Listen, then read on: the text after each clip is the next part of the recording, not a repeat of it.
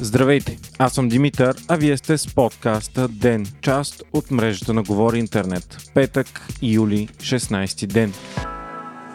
Преди да чуем днешните новини, искаме да ви съобщим, че ден след 435 епизода излиза в първата си лятна вакансия. Тя ще е кратка и ще продължи само една седмица. Следващият епизод ще е на 26 юни, когато подкастът продължава по обичайния график. Всеки работен ден около 17 часа.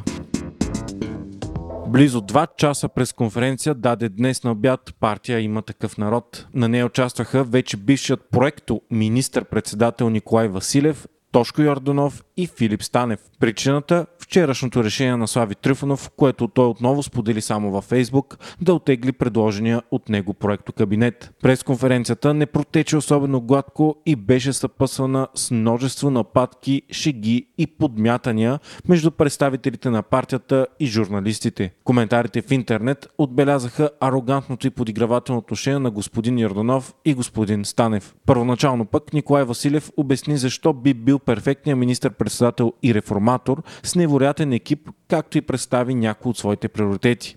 От партията подчертаха многократно, че Василев няма връзка с Ахмед Доган и ДПС. Най-важната информация от хаотичната пресконференция обаче е, че има такъв народ ще посочи нов проект кабинет. Той обаче отново ще е изцяло по усмотрение на партията и няма да бъде съгласуван с други политически сили. За премьер ще бъде избран специалист-експерт, а в правителството няма да има хора свързвани с НДСВ. Йорданов многократно нападна лидера на Да България Христо Иванов заради внушенията, които той бил направил, че има такъв народ е свързвана с Ахмед Доган и ДПС. Въпреки това стана ясно, че не всички мостове между протестните партии са изгорени и има такъв народ ще търсят подкрепа от Демократична България и изправи се мутри вън. Ако ни получат такава, те няма да участват в управлението и се отива към нови избори. Въпреки това стана ясно, че другите две нови партии ще са изправени пред свършен факт за правителство на има такъв народ и само ще могат да избират дали да го подкрепят или не.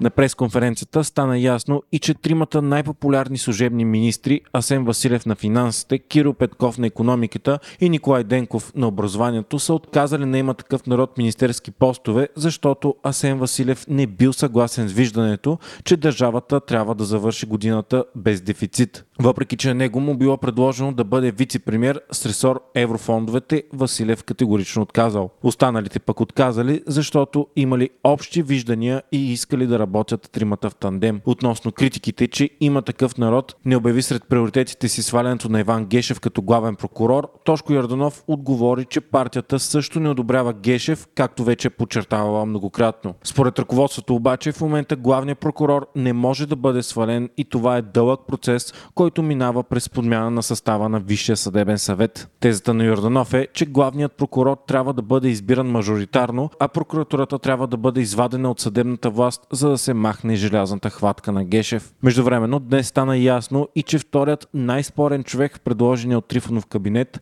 Станислава Армутлиева, е оттеглила кандидатурата си за министър на културата. Тя от дълги години е обвинявана в монопол в музикалния бранш и промотиране на посредствени изпълнители. Също нея се надигна огромно обществено недоволство от хората в културния сектор и дори имаше петиция с хиляди гласове за оттеглянето й. Президентът Румен Радев ще свика новото народно събрание на 21 юли от 9 часа обяви днес той. Президентът заяви, че няма да се бави извършването на мандата за съставяне на правителство. Радев поздрави има такъв народ за изборната победа и за решението им да отеглят спорния кабинет. По негови думи това е отваряне на вратата за диалог и решаване на проблеми. Изказването му обаче беше преди пресконференцията на партията. Междувременно служебният премьер Стефан Янев коментира, че идеята служебния кабинет да остане на вас като редовен е екзотична. Скандалът с Пирогов продължава. Напомняме, че тази седмица служебният здравен министр Стойчо Кацаров уволни директора на болницата професор Асен Балтов заради лошо управление. Това доведе до бурни протести от страна на лекарите на Пирогов. Кацаров обяви, че болницата е ощетила държавата с над 1 милион лева заради фалшиви клинични пътеки, по които е платена за дейност, която не е извършена. Самият той заяви в ефира на BTV, че е бил обявен с фалшива експертиза в Пирогов, чернодробна цироза, тежко заболяване, от което не боледува. Кацаров лежал в болницата с COVID ноември месец миналата година, а епикризата е от януари тази година. Той показа и документа в ефир. Ситуацията стана още по-абсурдна, след като днес завеждащия клиника по вътрешни болести в Пирогов, доцент Петър Атонасов, призна, че клиничната пътека на Кацаров е фалшива. Атанасов обаче го бил направил за Кацаров като брат, за да не плащал той скъпи изследвания. Вместо да го оцени, сега министрът го продавал за дребни политически дивиденти. Атанасов обяви, че с Кацаров са били дългогодишни семейни приятели, но това вече е приключило. Фалшифицирането на клиничната пътека е станало по изключение за близък човек. Най-малко 120 вече са жертвите на наводненията в Западна Европа. Повече от 1300 души пък са в неизвестност. Рекордните валежи накараха много реки да прелеят, опустошавайки всичко по пътя си. Най-тежко е засегната Германия с над 100 жертви, а канцлера Ангела Меркел призова за решителна битка срещу изменението на климата. Близо 15 000 полицаи и войници участват в търсенето и спасяването на пострадалите хора. Цели селища са напълно унищожени. Спасителните операции обаче са тежко възпрепятствани от блокираните пътища и комуникациите в най-засегнатите райони. Точният брой на жертвите е неизвестен, защото връзката с много хора е невъзможна, но бройката със сигурност ще нараства.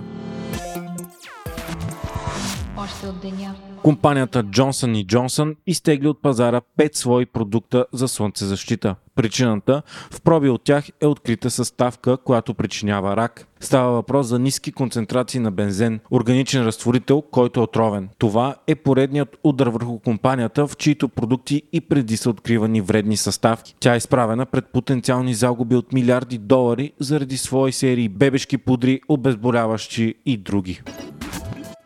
Върховният административен съд окончателно разреши строежа на небострагача Златен век в на фирма Артекс. С решението беше спряна заповедта за спиране на строежа на ръководителя на ДНСК Влади Калинов. Тогава строителният надзор се мотивира с спирането, тъй като разрешителното за строеж е изтекло януари 2020 година. Златен век от години е един от най-спорните проекти в София. Той нашумя особено много през 2019 по времето на апартамент Гейт, когато стана ясно, че известни политици от ГЕРБ са се облагодетелствали от апартаменти на преференциални цени от Артекс. Това се случило след като парламентарната група на ГЕРБ е гласувала законови поправки, които разрешават на фирмата да построи небостъргача Златен век София. От тогава случаят с разрешителното за строеж на сградата е обект на множество съдебни спорове.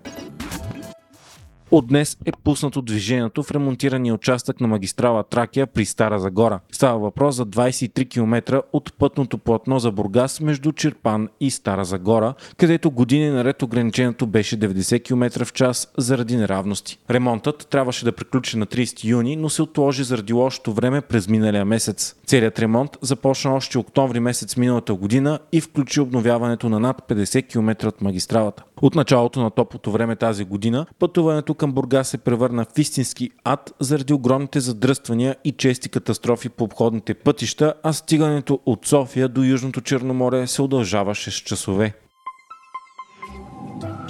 Културни новини с Storytel от днес започна опаковането на Триумфалната арка в Париж, последният проект на Кристо и Жан Клод. Екипите ще работят интензивно през юли и август, а откриването ще бъде на 18 септември тази година. Обвиването на арката ще стане с 25 000 квадратни метра сребристо синя тъкан и 3 км червено въже. Проектът е последен почет към Кристо и Жан Клод. Кристо почина през май 2020, малко след като проектът му беше отложен с около година заради пандемията. Въпреки, че той е силно свързан с Париж, до сега единствено проект там беше опаковането на Пон Ньов през 1985 година. Това е най-старият мост на Сена. Инсталацията на Триумфалната арка ще бъде достъпна за всички в продължение на 16 дни до 3 октомври, след което ще бъде демонтирана и всички материали ще бъдат рециклирани. Стоеността на проекта е 14 милиона долара и отново всичко се финансира изцяло с продажби на творби на Кристо и Жан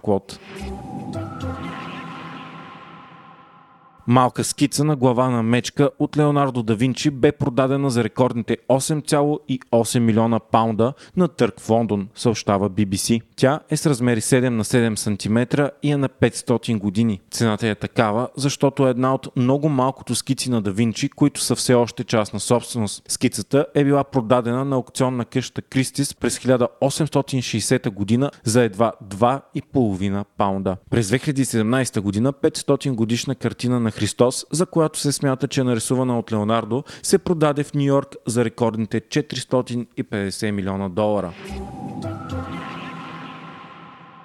Срещи с Буров на Михаил Топалов Памокчиев много бързо се превръща в една от най-високо ценените аудиокниги в Storytel. В продължение на 10 години журналистът Топалов записва изключително интересния си разговор с Атанас Буров, министър, банкер, дипломат и филантроп, една от най-влиятелните фигури в родния политически живот през първата половина на 20 век. Споделените истории от Буров се простират от лични впечатления за големите ни имена преди Втората световна война до размишления за световната политика и българската следа в нея. Може да слушате срещи с Буров и още над 200 000 заглавия в Storytel.